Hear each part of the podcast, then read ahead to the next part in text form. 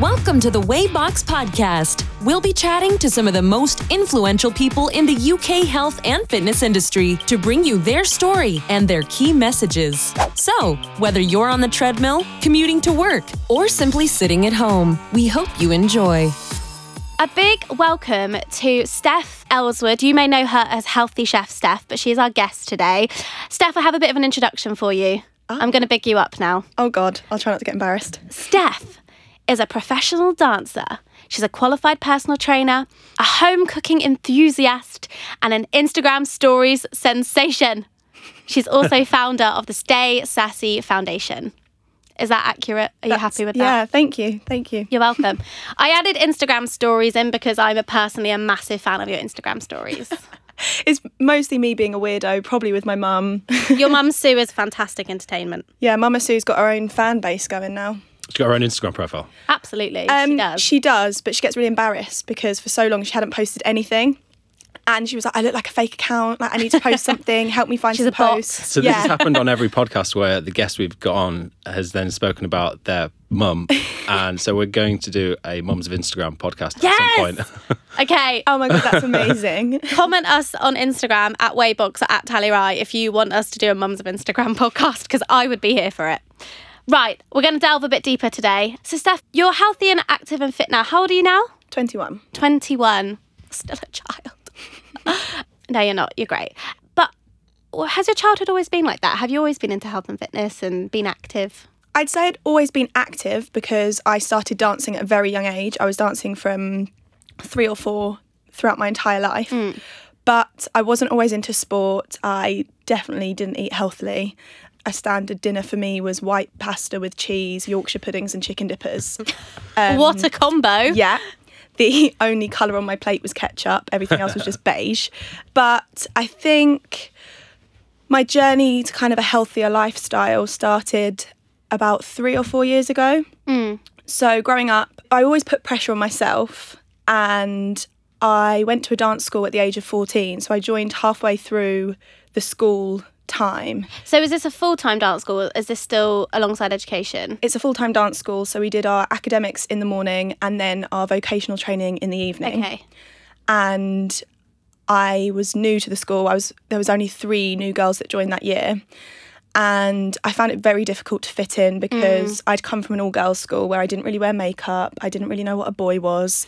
and my year at my old school was about 100 in a year. And then I went to a school where there was 20 in a year. It's intense. They all knew each other. They were all into things that I wasn't into. And I kind of had to adapt and fit in. And I found the first few months very, very hard. And also, we were at that time when I was a late bloomer and I literally didn't grow until I was about 16. I was tiny and everyone called me Little Steph.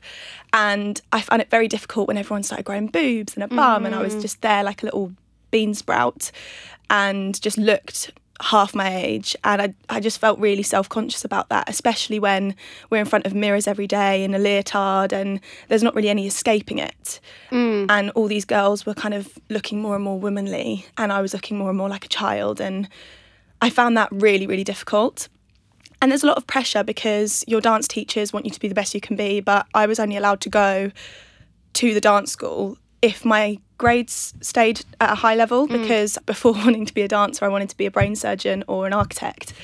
So Bit of a difference. They're all the same. all the same, yeah. so my parents said that my grades weren't allowed to slip, otherwise they'd pull me out of the dance school. So everyone else there was so passionate about dance, they didn't care as much about the academic side. So I was a bit of a geek and I'd go to extra maths and hmm. I tried to get put in for the higher level in French when everyone was getting put in for the lower level and Putting pressure on yourself from all angles, really. yeah, and like at the end of year, there was always an awards ceremony, and all of the girls were winning the acting award or the dance award, and every year I won the academic award. And when you're at a dance school, that's not cool. Mm. And I remember my acting teacher pulled me to one side because I used to feel like such a geek and get really self conscious about it. And she pulled me to one side after every acting class because I used to play up. I used to try and be the class clown to kind of make people laugh so they didn't laugh at me. And she'd pull me to one side after every acting class and just stare me in the eyes and just go, It's cool to be clever. I love that. Yeah. So that's kind of what kept me going. Just it's cool to be clever. And uh, looking back now, I realise that I'm very grateful for putting that mm. pressure on myself. But then it came to a point where I, I did get really, really insecure. So I was about 15, 16, and this is when we started going to like house parties and I felt really self conscious and I thought, I'm never going to be the one with boobs. I'm never going to be, mm. I, in myself, I didn't feel like I'd ever be the pretty one. So I was like, I'll just be the skinniest. And it was at the time where kind of Tumblr, the social media, Yeah. was at its prime and it was very pro anorexia and it was, The thin inspiration yeah, stuff and yeah. Um, and it was at a time when I think Skins was out and obviously that's very like, Mm. there was a storyline in that that was quite pro anorexia and things like that. And I just started restricting my food. So at lunch, I made friends with the cafeteria ladies. And the first year I was there, I used to change my hairstyle and go up for seconds. And then suddenly that stopped, and I'd just order one portion. And before I even sat down to eat, I'd scrape half of it into the bin because I'm the kind of person that always finishes my plate. So I thought if I had a smaller portion on my plate, I'd finish it, but it'd be less. So then I started doing that, and then it went to having just an apple for lunch, and then things got really deep, and I used to just leave every class and make myself sick. And what Um, age was that? It was GCSE year, so 15 or 16. Um, And did you feel like this was your way of having control over the situation of trying to fit in, of dealing with the pressure of schoolwork, of feeling like you didn't look like the other girls in the class when you looked in the mirror? yeah, I think it was my control mechanism because my body was obviously craving food. And when I did eat, I'd just be hit with this huge sense of guilt. And the only way that I could get rid of that guilt was to kind of get rid of the food. So I used to just sneak out and no one thought anything of it and it would just be me and my own little secret. But then it started becoming so regular and so normal that it was just habit. Hmm. So even if I hadn't eaten anything that I class as a bad food, I'd still make myself sick. Were your energy levels still the same? Were you still able to dance and No. and things like that? I was really weak and if things got too intense in a dance class, I suffered from really bad anxiety attacks. And I remember the ambulance were called so many times where I'd just collapse in the corner. And when my heart rate raised to a certain level, I couldn't control it and I'd panic. And then I'd start breathing so deeply and heavily and pass out. And it was really hard because a lot of my friends didn't understand it. And I remember I had two friends at the time that I pulled to one side on separate occasions and told them the situation because I thought, this is getting silly now. I need to tell someone. Mm. And then I told them both I hadn't told anyone because I didn't want anyone speaking about Yeah. it or spreading it. But anyway, when you're at a school that bitchy and that Yeah, it's like intense, they were both worried about me, so they spoke, and then they came to the conclusion that I was attention seeking and that I wasn't actually doing it. So then they stopped speaking to me, and I was kind of left on my own. And It's so sad how the teenage brain, the female teenage brain, is a weird place, Ben. I know you haven't experienced it, but our logic is we're not rational people. I don't think any teenagers are rational in No. logic. No. I remember one of them told their mum and said to her mum that she couldn't tell my mum because they were quite close. And I think it came out about two months later when I was really secluded, sitting on mm. my own at lunch. So, did your parents not realise what was going on at this point? No, because I'd always been petite Right. and I'd always been naturally small and hmm. things like that. And I was at a school where we'd finish at five, but then I had to commute home. The first year, I used to always eat an upper crust on the way home. Hmm. So I'd just say that I'd eaten already, and they didn't think anything of it because I was still Just, petite. you were just hiding it from them. Yeah. And after a few months of me literally being on my own, the mum decided to tell my mum the situation. And my mum was obviously heartbroken, one, because she didn't see it, and two, because it had come from someone's mum that Yeah. and she wasn't speaking to me still. So my mum sat me down, and then that was even harder because I felt like I had a pair of eyes on me. So it made it harder for me to kind of sneak around and carry on doing it. But I completed my GCSEs, and I got to a place where it was controlled more. Mm. And I decided at the end of that year that I didn't want to stay on at the school because everyone else was, and I kind Yeah. of wanted a new, fresh start, Yeah. and I didn't want You needed a new identity. yeah. and- Yeah. And I needed also a new, because it was in the same building, I kind of needed a new atmosphere and a new, because there were so many negative memories in Yeah. that building. So I changed schools at 16 and I went to the Urdang Academy, yeah. which was incredible for Which me. Which is still so young to go into full time vocational training. I have been personally, I don't know, I feel like I bring this up in every podcast. I have been through full time vocational training and I went at 21. So I went at the age you're at now. yeah. And I don't know if I could have handled it at 16. So hats off to you, girl. I think you're amazing. Thank you. Well, it, it was hard because I was one of the youngest in my year. Yeah. and there was a woman in my year that was 27 Mm. and to be with someone that's 11 years older than you and to be learning the same style of dancing like there was some classes when we were doing like chicago and there were women being sexy and i was still technically a child Yeah. so the first year for me there was amazing but intense. But then the pressure kind of got to me at the end of first year. And I wasn't necessarily a favourite. I wasn't one of the people they didn't like, but I wasn't a favourite. And when you are one of those, you're in the front for every dance routine. Yeah.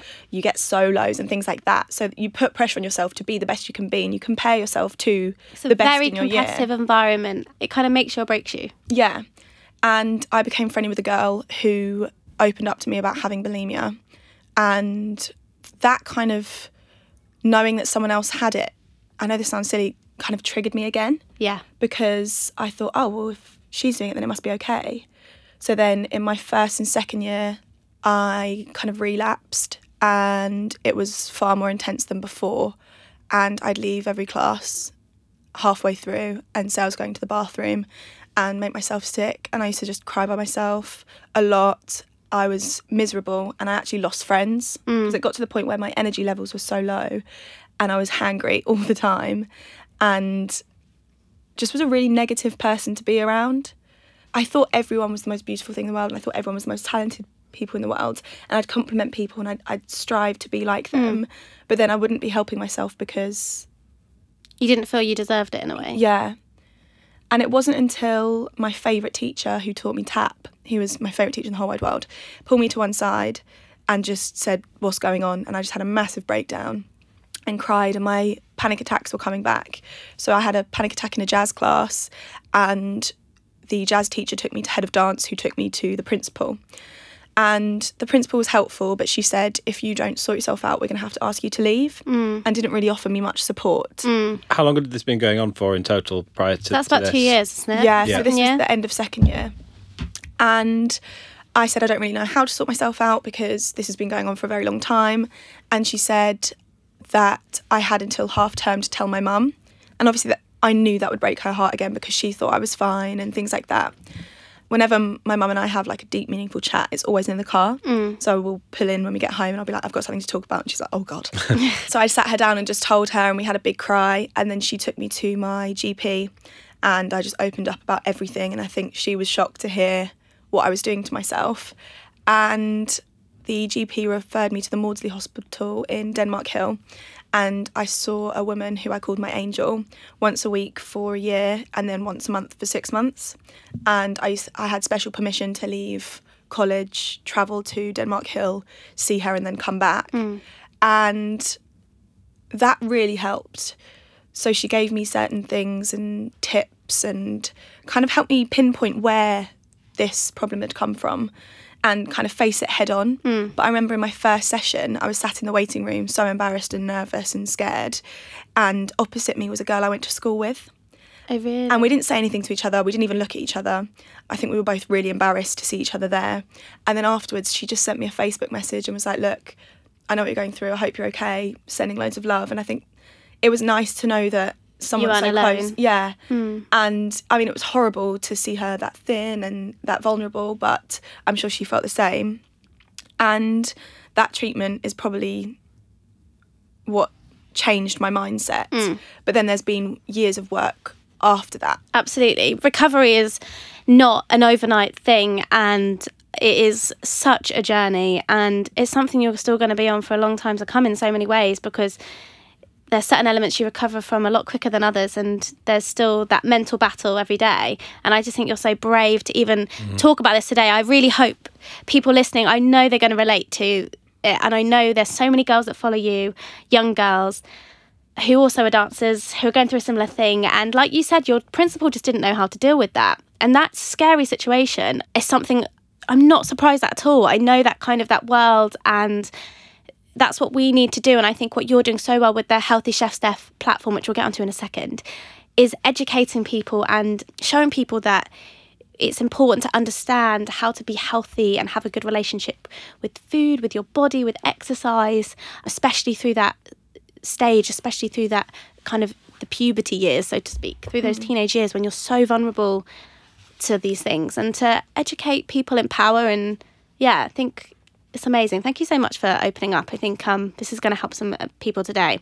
During that time, is that when Healthy Chef Steph was born? So Healthy Chef Steph is your online persona, it's your Instagram account, it's your YouTube channel. Yeah, so I, as part of the curriculum for our diploma, we had to study Healthy Performer, which is when you talk about the basics of nutrition and how to fuel yourself for if you're in a West End show and you're performing eight times a week. So during those classes, I realised how filthy my diet was and mm. how I was getting no nutrients and my hair was falling out at the time. And that's why. Mm-hmm. And it was kind of a reality check for me. I'd started my therapy and was slowly working through that. And then to know about and find out about all these vegetables that I needed to eat Yeah. was huge. So I started to get really creative with my food and experiment. And I was trying to get in my seven to nine portions of fruit and veg a day. And I started an online Instagram to kind of document my food and to show my mum that I was eating and getting excited about food again. So I posted my breakfast, lunch, and dinner every day, even if it was just in a Tupperware on my way to college. And I just kind of say what it was. Something to keep you accountable, isn't it? Yeah. And I actually started posting it on my personal account, which I don't use anymore. And all my friends were like, okay, cool, we get it. yeah. We get it. Yeah. You eat kale. Cool. Cool story. so I was like, fine, I'll start my own account and didn't tell anyone. And I got really excited about it. And I'd be so excited to take a photo of my lunch and to experiment with recipes and stuff. And then I remember I got to 99 followers.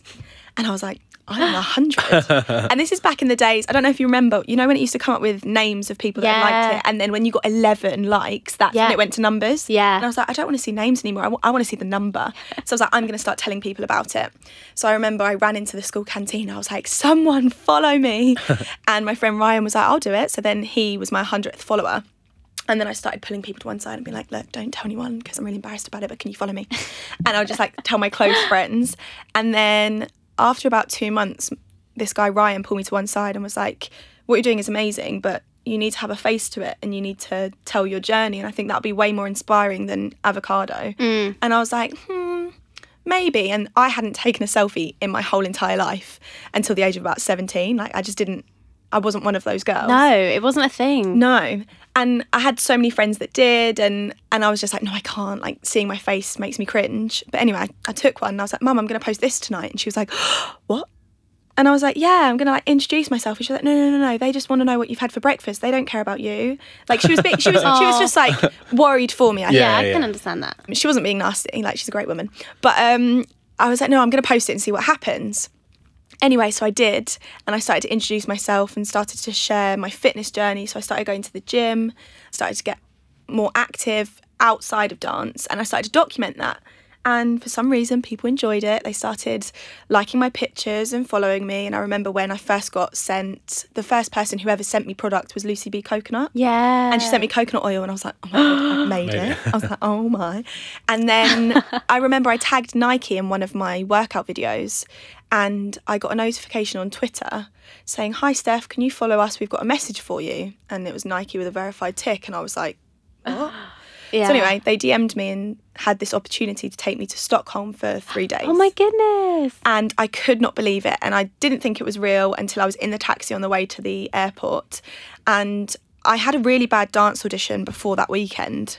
And it totally knocked my confidence to the point where I was crying for weeks because the guy that took the audition was so nasty to me and totally knocked my confidence.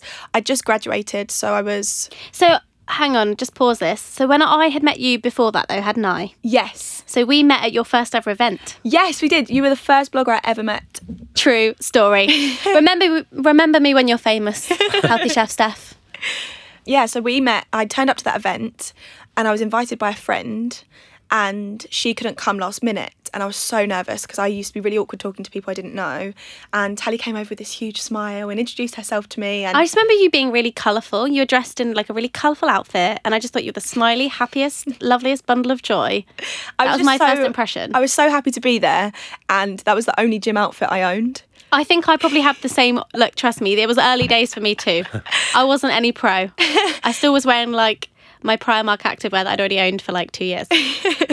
and then I had this really bad audition and I came back from Stockholm after the most amazing three days and I couldn't believe it and it was it was a very like pinch myself moment. Yeah, it's huge. And I thought, I'm going to dance auditions and putting myself out there and trying to be this person that I'm not.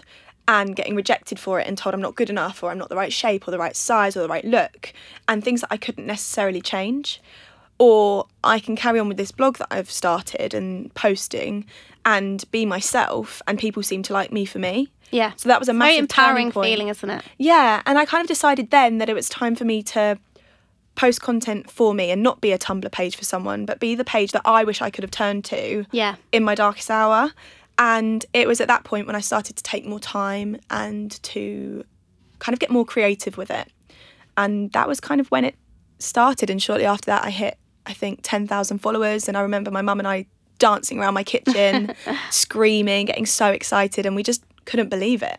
At what point does it actually explode? Because obviously, to go from your 99 to 100, thank you, Ryan, to then having however many tens of thousands of followers, is there a point where it literally tips over the edge? Or just continue? I think mine's been kind of a slow roller. Like I've never really had a point where it just blows up and I got like 10,000 followers. I think it's more it started as maybe I'd get 10 followers a day Yeah. and then I'd get like 30 followers a day and it's kind of like slowly but surely hmm. because I've been doing it now for 3 years. So it's not like I've woken up with followers overnight. Like it has taken time and effort and you do have to post regularly and it is a full-time job. Hmm. And I remember when I graduated my parents were like, you need to get a job to get some money in. And I was like, give me a year. Because at the time I was in a girl band. And I was like, give me a year to see what works out. And they agreed to fund me for a year. And then after that year was finished, I was going to go back to my job at Harrods being a spritzer girl um, with perfume. and after the year, the girl band sadly didn't work out. But through that, I met management for Healthy Chef Steph. And that's when I signed a deal with my best friend to work with Nike and be the face of their online platform. And then that was when my parents were like, okay, cool. Now you're starting Yeah. to This is a monetize this. This is a thing now. You can make this into a business. So I think it's awesome that you've done that and you went and pursued that avenue. But I think the biggest thing I admire about you is the fact that despite the hard time you had throughout your dancing life, that the, this past 12 months you've gone back to it and you've been training yourself up. And I believe you're signed to one of the biggest dance agencies going. And you kind of thought, no, I want this. And I think I admire that so greatly about you. What's it like to be a professional dancer? dancing is what I've loved since it's been for as long as I can remember. I've always danced. I used to dance every Friday night in the chip shop, and the little old lady that worked in there used to cheer me on whilst I tap danced. It's something that is a passion of mine, and I feel like it's what I was born to do, and it's something that comes. The, the excitement that I get comes so naturally, and I don't need to fake it. And I think it, it, a massive turning point for me was my nan got really sick and she was like my best friend in the whole wide world and she used to love watching me dance and she asked me why I didn't anymore and I didn't really have an answer other than I lost my confidence but mm. I was at a stage now when I'd recovered from my eating disorder I'd come a huge way and I was ready to kind of throw myself back into things and the day she passed away I had an audition and my mum was like, I totally understand if you don't want to go, you can just call up and explain the situation. I was like, no, I'm going. And I felt like she was there with me. Yeah. And I actually got the audition. I didn't end up taking the job, but I, I got offered a position there. And I felt like that was a huge turning point. And my nan was behind me, like pushing mm. me the whole way. And so I started going to open class. And then there was an audition for this dance agency, Dancers Inc., who is is so well respected in the industry, and it's been a dream of mine since as long as I can remember. And I had the opportunity to either go away to the Alps or take this audition. And I was like, the Alps is confirmed, and it means I'll definitely be going, but the audition is kind of I'm not hmm. guaranteed a place there.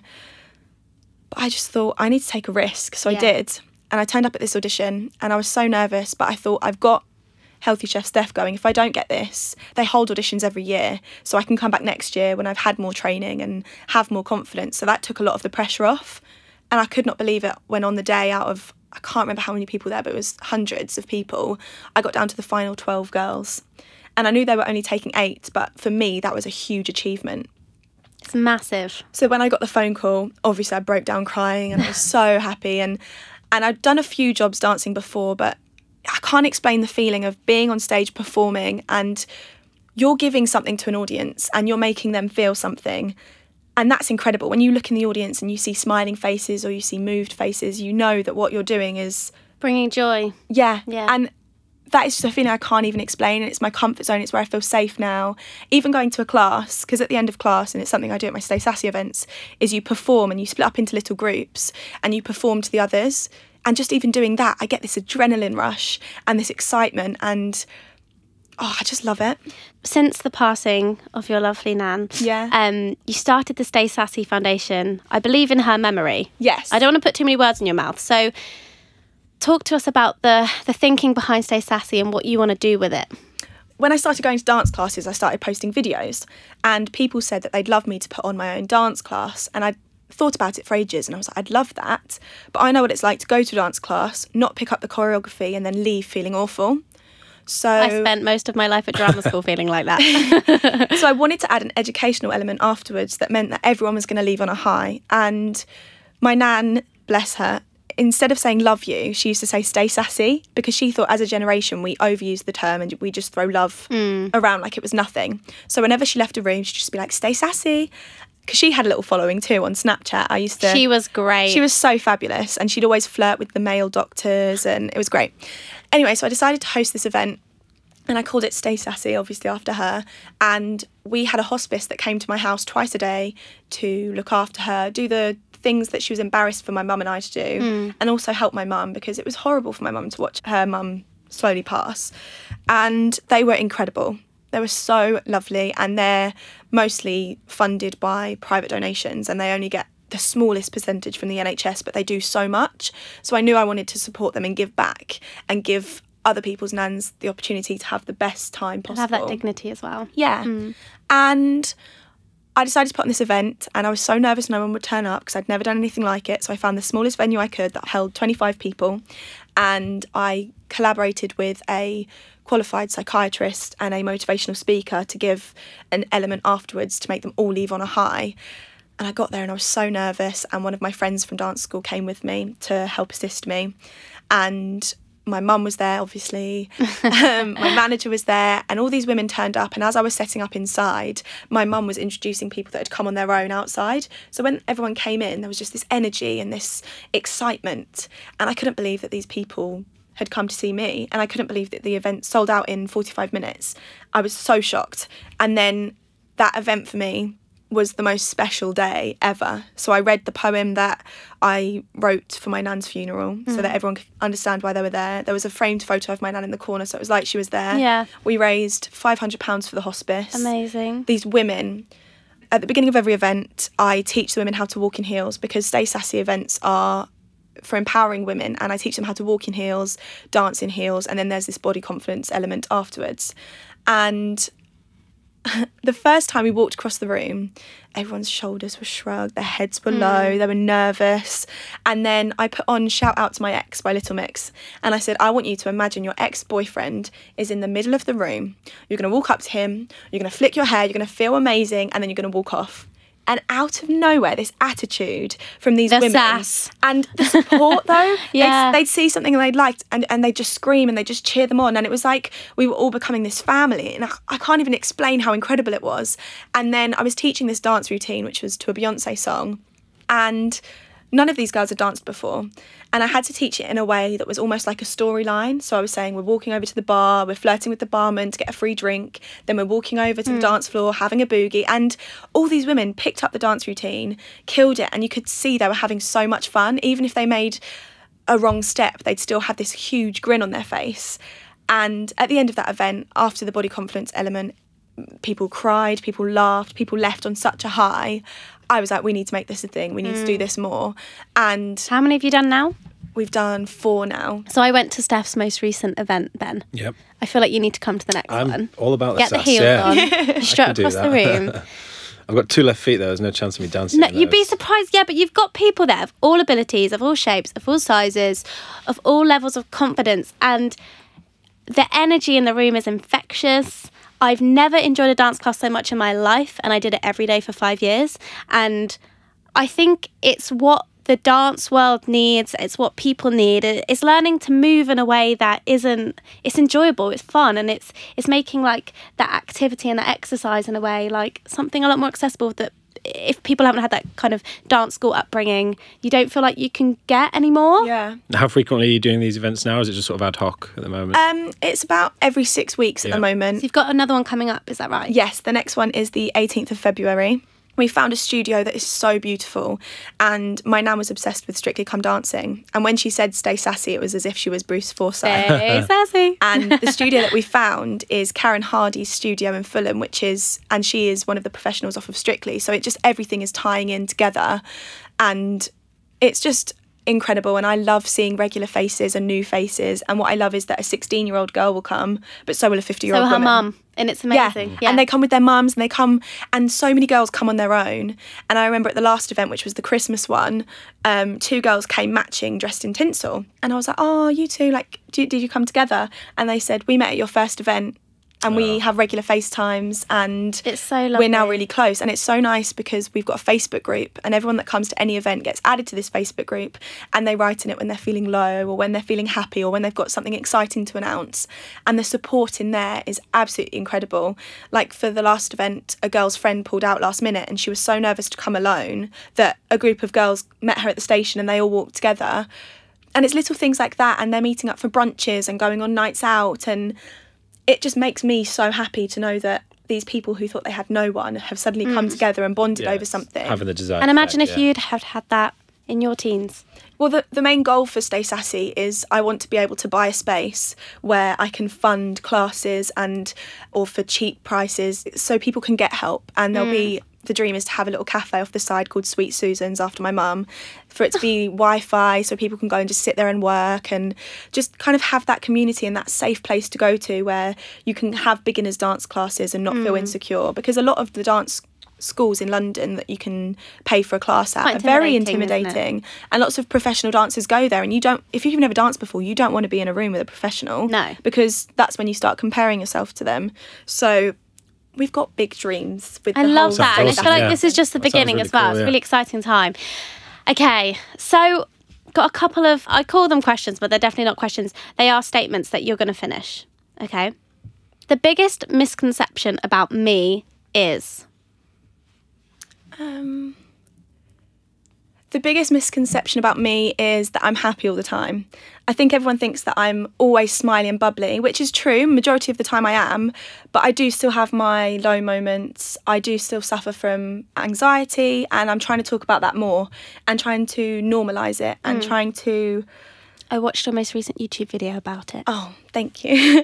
I want to be able to speak about subjects that I still suffer with. I don't want to make it look like my life is all sunshine and rainbows because don't get me wrong, majority of the time it is and I'm so grateful for where I am, but you still get those low moments and it's it's usually after a Stay Sassy event. I have 3 days of pure joy and excitement and then it gets to it's always the Wednesday after every event I just crash Yeah. and I think it's because I've given all my energy and given it all out and I just need that day to kind of Give top up back myself yeah and I think as much as I am happy all the time I'm not the kind of person that will cry on my Insta story but after I've cried I'll laugh about it and be like oh my god I just cried about cheese Yeah. and I think people need to see that more Yeah, just being yourself and being real, isn't it? Showing Yeah. all facets of you. Next one. If there is one thing I can use my platform to change, it would be.